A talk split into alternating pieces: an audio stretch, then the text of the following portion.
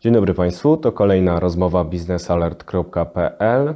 Zastanowimy się w niej nad tym, jak rozwijać nowe technologie w energetyce tak, żeby przy okazji chronić klimat. Pragnę powitać pana Roberta Sekułę z firmy Hitachi Energy działającej w Polsce, odpowiedzialnego za e, dział Global Research and Development. Dzień dobry panu. Dzień dobry panu. A zatem zacznijmy od pytania tytułowego, czyli jak rozwijać nowe technologie w energetyce tak, żeby przy okazji chronić klimat. Zagadnienia związane z ochroną środowiska są motywem przewodnim większości projektów naukowo-badawczych, które prowadzimy w naszej organizacji. Ja reprezentuję globalną organizację badawczą, e, czyli Hitachi Energy Research. E, jest siedem takich ośrodków e, globalnych na świecie, ponieważ Hitachi posiada dla większości swoich grup produktowych oddzielne działy badawczo-rozwojowe, ale one mają za zadanie rozwój bieżących produktów, Natomiast naszą rolą jest popatrzenie na następne generacje produktów, technologii czy też systemów. I tak jak wspomniałem, naszą rolą jest rozwijanie produktów i systemów takie, które są efektywne energetycznie, zużywają mniej energii, e, e, pozwalają chronić klimat i już na etapie rozwoju produktów, projektowania nowych produktów, my staramy się zminimalizować ilość materiałów użytych, skrócić czas procesu. Nasze procesy bardzo często są energochłonne, potrzebują wiele ciepła, na przykład na nagrzanie, bądź na przykład na utwardzenie materiałów, które stosujemy na naszą izolację.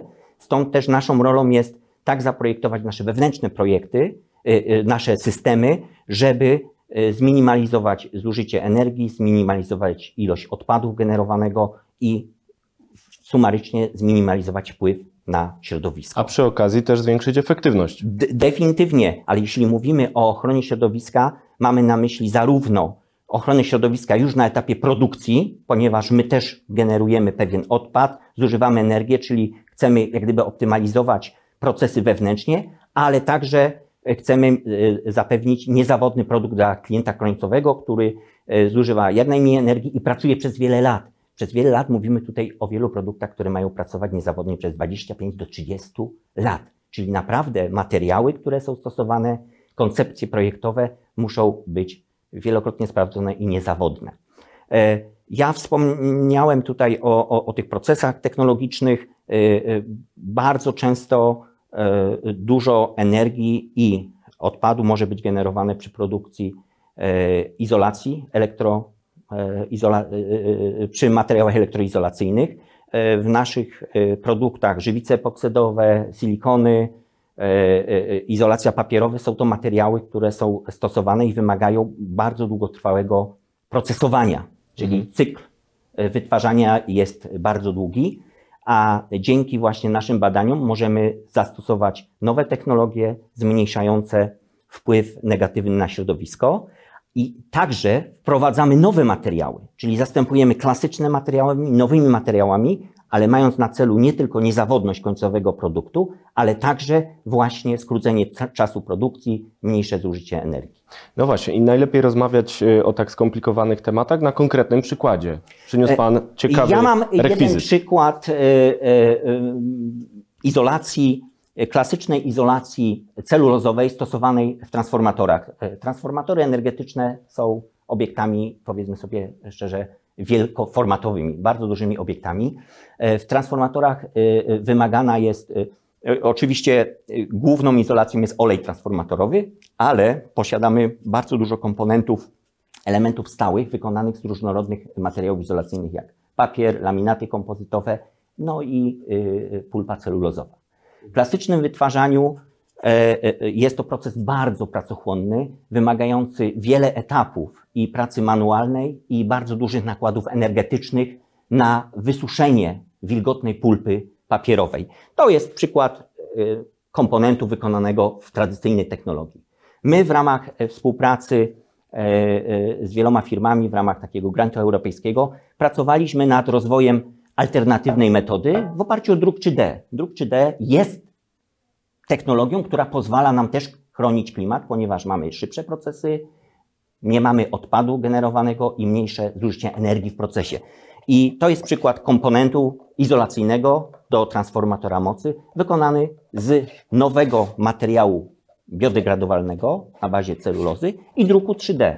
Aha, Dzięki czyli pochodzi temu- z drukarki. To jest komponent na drukarce wielkoformatowej, która została rozwinięta w ramach właśnie pro, pro, projektu badawczego i mamy szereg pozytywów z takiego procesu, szereg benefitów. Możemy skrócić czas procesu o jakieś 70%, redukujemy zużycie energii kilkukrotnie, ponieważ nie wymaga wielogodzinnego suszenia e, klasycznego materiału e, i także e, redukujemy o około 50, a może nawet i 70% e, ilość odpadu z takiego Czyli przyjemne z pożytecznym. A jaka w tym procesie może być rola uczelni naukowych? E, Współpraca e, e, z uczelniami jest jednym z najważniejszych aspektów naszej działalności. Tak jak wspomniałem na początku, naszą rolą jest patrzenie na technologie, e, przyszłe, generacje technologii. W związku z tym bardzo często ośrodki akademickie oferują bardzo ciekawe rozwiązania, natomiast naszą rolą jest zweryfikowanie, czy jest przełożenie i możliwe przełożenie komercyjne danej technologii rozwijanej przysłowiowo w laboratorium akademickim do etapu komercjalizacji przemysłowej. W związku z tym jedna e, e, rola nasza to jest taki łącznik pomiędzy światem akademickim a światem biznesu, czyli komercjalizacją rozwiązań, ale drugi aspekt, o wiele ważniejszy, to jest dla nas aspekt ludzki, czyli współpraca e, z zarówno już na etapie e, e, e, studenta, jak i z pracownikami naukowymi. My bardzo dużo e, mamy współpracy opartej na e, oferowaniu staży dla e, e, młodych studentów. E, Bardzo często realizujemy wspólne prace magisterskie. E, W ramach realizowanych projektów sami zlecamy takie prace. No i oczywiście także prace doktorskie, już jak mówimy o bardziej długoterminowych mm, e, aspektach współpracy. E, Stąd też e, współpraca akademicka jest jednym z głównych celów takiej nadrzędnej organizacji, jaką jest e, globalny e, e, Hitachi Research. E, Bo oczywiście e, fabryki, które mają swoje centra badawczo-rozwojowe, mają też możliwość współpracy akademickiej, natomiast e, u nas jest to e, jak gdyby e, w o wiele szerszym e, obszarze. Czy mają Państwo takich wychowanków? Mamy wychowanków Państwo od wczesnego etapu. E, W naszej e, e, organizacji można powiedzieć, że gro e, pracowników obecnych są to e, osoby, które zaczynały z nami na przykład na trzecim roku studiów, począwszy od bardzo prostych prac typu przygotowanie modeli geometrycznych, przygotowanie pewnych materiałów w laboratorium, pewne proste obliczenia, następnie realizacja pracy magisterskiej bądź doktorskiej i pracownik e, e, w naszym centrum. Także bez mm, współpracy akademickiej e, nie widzimy za bardzo szansy na rozwój tego typu centrów. E, A tak jak wspomniałem wcześniej, e, także obszar badań podstawowych jest dla nas ważny, natomiast my musimy mieć zawsze na uwadze te aspekty związane z komercjalizacją rozwiązania, czyli starać się unikać e, tego, co e, przysłowiowo nazywamy sztuka dla sztuki, czyli badania Mhm. czysto na półkę, żeby powstał Musi być raport konkret. musi być e, konkret. E, e, oczywiście e, e, my też prowadzimy badania podstawowe, e, natomiast na pewnym etapie jesteśmy w stanie stwierdzić, że to na przykład nie ma e, sensu i Mhm. taki projekt jest zatrzymywany odpowiednio wcześniej. I projekt, który nie kończy się sukcesem, ale jest zamykany, bo sami stwierdzamy, że nie ma sensu iść w tym kierunku, jest też pewnym wynikiem pozytywnym, ponieważ e, firma nie traci czasu i pieniędzy na rozwiązania, które nie mają na obecnym etapie e, wiedzy technologicznej, e, e, e, żeby się mogły przełożyć na komercyjne. Zadam na koniec pytanie, które rodzi się w głowach wielu przedsiębiorców. E, Dotyczy ono odpowiedniej motywacji. Jak motywować młodych ludzi, aby chcieli pracować w sektorze energetycznym i nie tylko?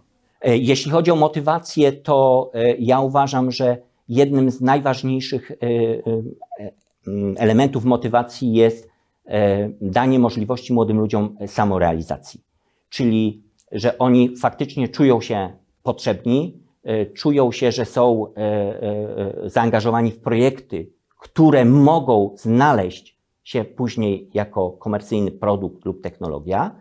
E, I, i e, także ten możliwość rozwoju naukowego, czyli tak jak powiedziałem, prace magisterskie bądź prace doktorskie, to jest też bardzo ważny e, aspekt motywacyjny. Bo oczywiście głównym aspektem motywacyjnym zawsze są e, kwestie finansowe. E, Wiadomo, że na stażu też te osoby mają możliwość jednocześnie studiować i sobie dorobić. Natomiast dla wielu osób ta możliwość rozwoju i samorealizacji jest o wiele ważniejsza niż aspekt finansowy. Dziękuję bardzo. To była rozmowa z panem Robertem Sekułą z działu badań i rozwoju Hitachi Energy Polsce. Rozmawialiśmy o tym, jak rozwijać nowe technologie w energetyce, jednocześnie chroniąc klimat, a przy tym dając nowe możliwości młodzieży dzięki współpracy z uczelniami. Dziękuję bardzo. Zapraszam już teraz na kolejne rozmowy Biznes Alert.